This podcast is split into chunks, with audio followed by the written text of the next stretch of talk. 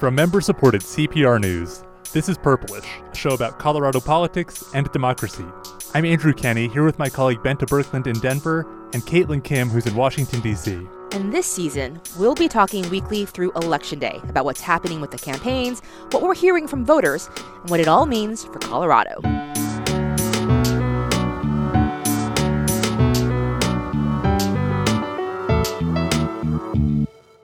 So, first, let's talk about what races we're really paying attention to in Colorado that we're going to be talking about from now through Election Day. What we know so far is that this probably won't be the state that decides the presidential election, but we could have a huge effect on the balance of the U.S. Senate. And it's another data point as we try to chart Colorado's political change. Will the state still be purple or purplish, or is it headed solidly into the blue column? I think that's right. In the U.S. Senate race between Republican incumbent Cory Gardner and Democrat John Hickenlooper is the big contest everyone will be watching, especially nationally, because it could determine which party controls the U.S. Senate. I've talked to some voters who were pretty informed on the presidential race and policies, but they weren't mm. following the Senate race too much yet. I think it's going to be somewhat difficult to avoid in the coming weeks because we're going to see a lot more ads and spending and flyers and already oh, yeah. super PACs and dark money nonprofits. They've spent more than or close to $30 million wow. targeting the senators. Both sides clearly see an opportunity there. Exactly. And it's not just the, the Senate race, there's at least one and potentially one and a half interesting congressional races as well. So one's only half interesting, huh? Eh, we'll get into that later. But yeah, we'll talk about CD3, which is the biggest district in the state, hmm. covers all of the western slope. In the south, it crosses the San Luis Valley and goes into Pueblo. And I mean, it is it is huge. You put a lot of miles on the rental car, right? yes, far too many miles. and it there was an upset, as we all remember, this spring when uh, incumbent Scott Tipton lost to his Republican challenger, his primary challenger, Lauren Boebert. So mm. the seat is like an open seat um, with no incumbent. It's made people think that you know Democrats are thinking maybe this is the year that they can take the seat back. Republicans now are really on the the defensive to make sure they keep the seat in their column. Um, and I did hear from a lot of Republicans and, and even some unaffiliated voters that at least when it comes to this seat, it's not necessarily the Republican Democratic divide that's going to sort of help them decide. They really want someone who's going to speak up for rural Colorado. Though, as you point out, it's very diverse in terms of what those parts of the state are like and what those communities are like, from Pueblo and Grand Junction to some some places like Aspen and Durango and, and every place in between. So it makes it challenging to have that message that's going to resonate. Yeah, and then the the half race that I, I will like to would like to mention mm. is the CD six race, the congressional the sixth congressional district, which mm. is hmm. currently um, represented by Democrat Jason Crow. He won it last year. This was this if there is a district I think in Colorado that still is kind of purplish. I think this is the district. It went mm. from Mike Coffman, a Republican who had, had had represented this for several years, to Jason Crow, who defeated him in last cycle's blue wave. They will for sure want to hang on to that, so it could be interesting. Exactly, and and Crow is a moderate Democrat, um, and, and I know that the Democratic caucus is also interested in making sure those moderates that won stay in office, uh, continue on. And I think that's going to be part of the challenge. I think at one point Republicans were targeting this as a seat that they could get back. I'm not sure that will still be in their pickup zone uh, this year, just given the amount of money Crow has in his war chest. So that should be an interesting race to watch as well. Yeah, that'll be one of the places where we see if that blue wave, you know, stays as far as it washed up the beach, or if it kind of recedes a little bit in the future. Maybe it won't happen this cycle, but certainly somewhere to watch. Uh, I've been spending my time up and down the Front Range from Weld County down to southern Arapahoe County, kind of looking for how those suburban voters are are splitting, and indeed whether the blue wave has sustained power. You know, for for one thing, I was down in southern Arapahoe County looking at this area that was once solidly Republican and now looks to be pretty closely competitive. And what interested me about that area was that the way voters perform there won't just you know determine whether local state Republicans are able to hold on to their seats and hold on to some power, but also could have a big effect on whether a Cory Gardner can hold on on a statewide basis because those are the folks who are those very rare things we call uh, we call swing voters not as many uh, these days. You know, we're seeing more polarization, but still, certainly people are. It's not going to be a thing completely of the past.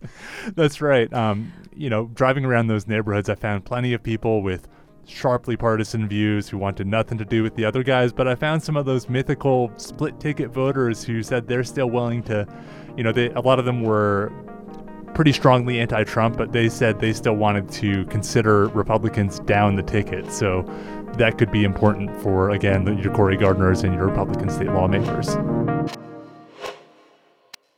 Elections are obviously decided by voters, and we just wanted to make sure over the summer to really spend time talking to voters and being out and about in Colorado in different communities in different regions and talk to as many people as we can and hear what they're thinking, hear what's going on in their lives. We've all experienced so much change as a country Yeah. in the last few months. And so, as we kick off this new season of the show, um, let's talk a little bit about what we've learned and how it shaped what we may be thinking about the election or Yeah. just things that have really stuck with us. So Andy, what's what's stuck with you as you've been out there? Yeah, I've, I've been thinking of this segment as how I spent my summer or uh, purplish show and tell.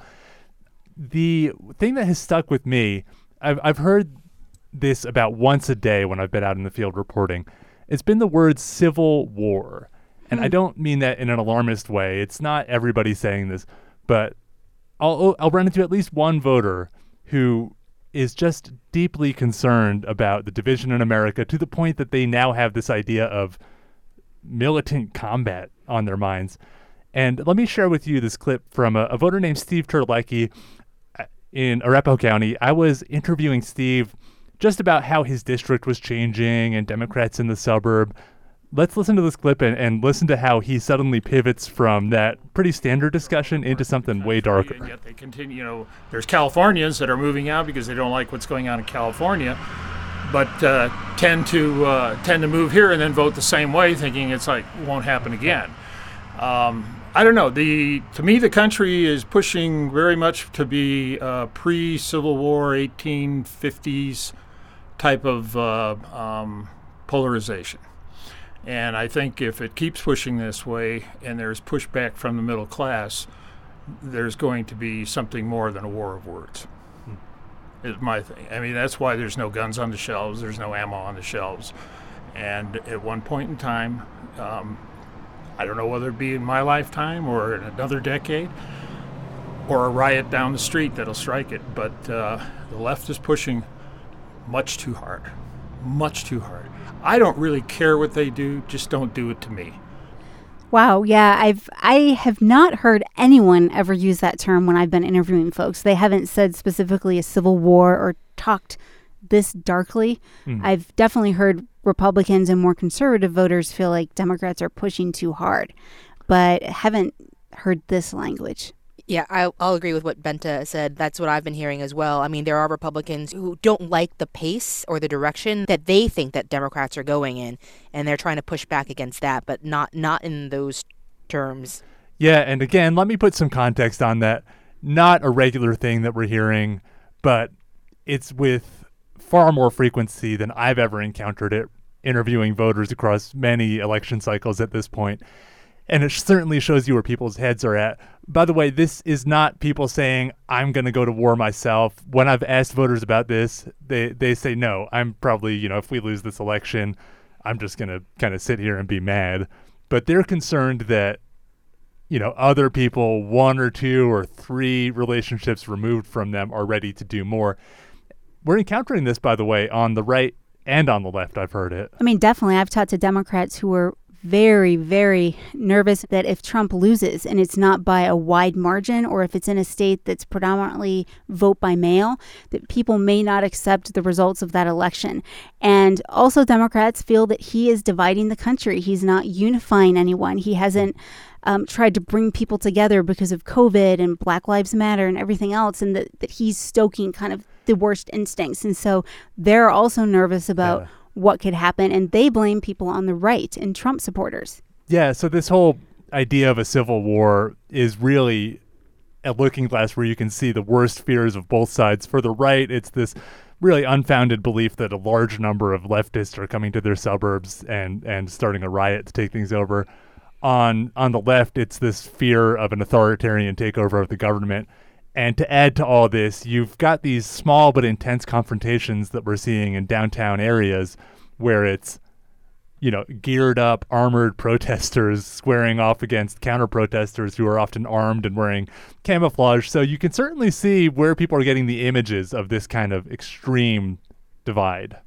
I think this also goes into this issue that while, you know, Democrats and Republicans have these fears, there's also this large chunk in Colorado of unaffiliated that just want sort of normal, dare I say it, boring leadership. Yes. This is one of the things that I've heard uh, while I was traveling around uh, the Western Slope. Mm. They're just sick of all the partisanship, they're sick of all the sniping, and they just want some people that can lead. I spoke with Ryan Larkin. He was an unaffiliated voter in Carbondale. And, you know, I asked him what's he looking for this fall, and this is what he had to say. Getting competent leadership. you know, I'm not into conspiracy theories. You know, I want people that can work with each other and have a humane conversation. So basically, he thinks politics has gotten far too partisan. And Larkin and a number of the other, especially unaffiliated voters I spoke with, they said they're looking for for politicians with moderation. Yeah, it's funny. I actually talked to another voter in Arapahoe County as well. It was almost the exact same message. Like, you know, a voter kind of laughing and saying, like, I just want to get back to normal. Exactly. I heard that a lot. Bente, was that something that you heard? I think I heard that from people across the political spectrum, whether it's coronavirus and Republicans didn't want monuments destroyed and, you know, just life back to normal. I think there's different perspectives on why life isn't normal and Mm. who's really mostly to blame for that and how things have been handled or Yes. not. But I think people Mhm. were just pretty exhausted and tired, and people have a lot more stresses that they maybe didn't have a few months ago, depending upon their work situation and their family situation. I think in Colorado, we have seen a shift to Democrats um, in the last cycle at the state legislature, statewide races, congressional races, and this this election, you know, Republicans aren't necessarily expecting it to be a great cycle in Colorado, Mm. but some of them did feel a little bit disillusioned in the sense that they felt that they couldn't express their views and that it wasn't welcome. Hmm. And um, I talked to a woman, Amy Carlson. She has two children and she lives in Highlands Ranch, which is a conservative area, but Highlands Ranch is a place that Democrats are starting to compete in and spend some money in for the first time. And she plans to support President Trump again. She feels like she, you know, doesn't like his personal style, but you know, she backs some of the things he's done, especially on trade and in China. And she's struggling with feeling like she has an outlet to talk about it. His interest is the United States as a whole, not special interest group, and I think the Democrats have a problem with that. And we are silenced. I mean, if you so if you talk to individuals, you'll see a lot of voices like mine, but we're silenced because of all these crazy, over-the-top, outspoken, far-left people. That's something that I've encountered in two different ways. And one is like your classic conservative silent majority idea. I remember being in Weld County and trying to get people to talk, and one guy goes, Sorry, dude, silent majority. and I said, Oh, well, I wish you wouldn't be so silent. Um, Right. but then also, I've run into people like the, the woman who you just played as, where they didn't want to talk because they worried about what would happen on the next door app or they worried what their neighbors would say. Uh, so sometimes it's like distrust of media. Sometimes it's fear of being criticized for all the stuff Trump does they don't want to talk about. It, it's the cancel culture he's talking about.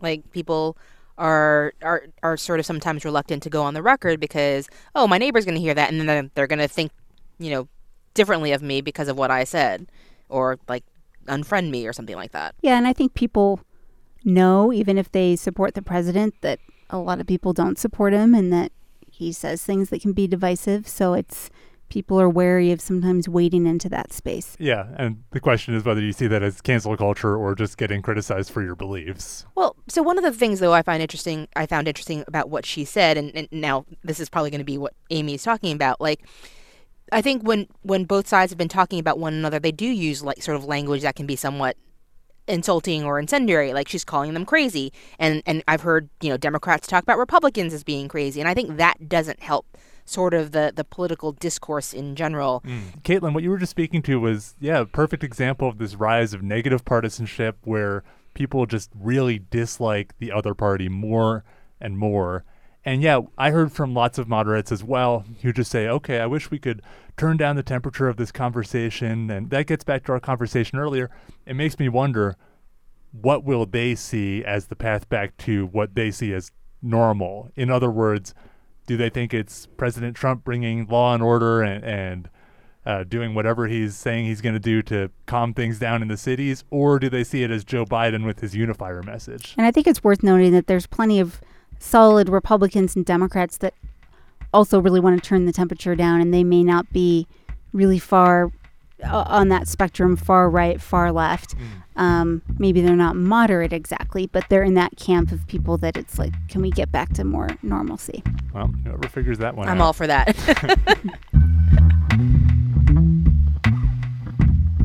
well, we can't finish up an episode of Purplish these days without my personal favorite segment. It's known as Wait, what? And what we do in this segment is we dig up just an interesting piece of audio or a fact that made us pause and scratch our heads for a second, and we share it with you. Um, my entry is the latest in ongoing efforts by Republicans to come up with a really good nickname for John Hickenlooper, the Democratic mm. candidate for U.S. Senate and former governor. It seems like it wouldn't be that hard with the last name Hickenlooper. There's a lot to work with. Previously, they had uh, Joyride John, which was about his trips on corporate jets. Let me share with you one of the latest National Republican ads against Hickenlooper. Political flim-flam artist, ethics lawbreaker, tax dodger extraordinaire. With slick, shady John Hickenlooper, the corruption never ends. NRSC is responsible. That was slick, shady John Hickenlooper, complete with some kind of graffiti logo and this like terrible stock hip hop beat, which I guess is all supposed to be a reference to Slim Shady, Eminem. I think so. yeah, we got a lot going on there. Tell me what you guys think. There was a lot there. Um, you know, I have to say, like, while I'm not a huge supporter of these like political nicknames, I think it's sort of kind of stupid in some ways. But like, I you think Republicans would be a little bit better at this? Like the Joyride John thing. I remember when that came out, I was like, who are they talking about? Like, does anyone ever call him John? He's always been Hickenlooper or Hick, right? Like, yeah, I would agree name? with that. I think if you talk to a typical person in Colorado, they'd say John, which John? Now, I think the nicknames, like, ultimately are probably not important. And moreover, they're just beating him over the head with this accusation that he's got these ethics problems. But I do think there's a lot to work with again with Hickenlooper. Slickenlooper. It's right.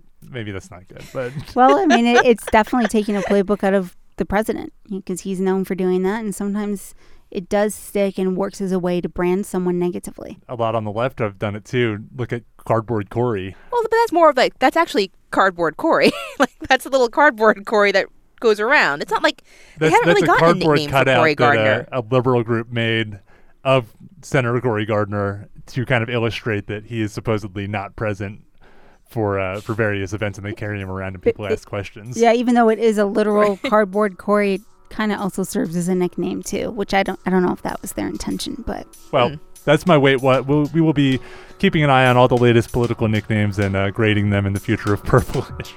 um, let's wrap this one up, guys. Hope not. Learn about becoming a member and join today at CPR.org. I'm Andrew Kenney with my colleagues Bente Birkeland and Caitlin Kim. This episode was produced by Shane Rumsey and John Pino and edited by Megan Verlee. Our executive producer is Rachel Estabrook. CPR's head of audio innovations is Brad Turner, who also composed our theme music. If you're enjoying Purplish, help others find us. Like and review the show on iTunes. And to keep up with everything we've talked about this week and more, follow us on Twitter. I'm at Bente Birkeland. I'm at Andy K N N Y. I'm at Caitlin Kim. And if you're a Colorado voter, we want to hear from you. Fill out a short survey at our website to tell us what matters to you in this election. Go to CPR.org and scroll all the way down to the How We Cover the News section at the bottom. We'll be in your feeds next week. Until then, this is Purplish from CPR News.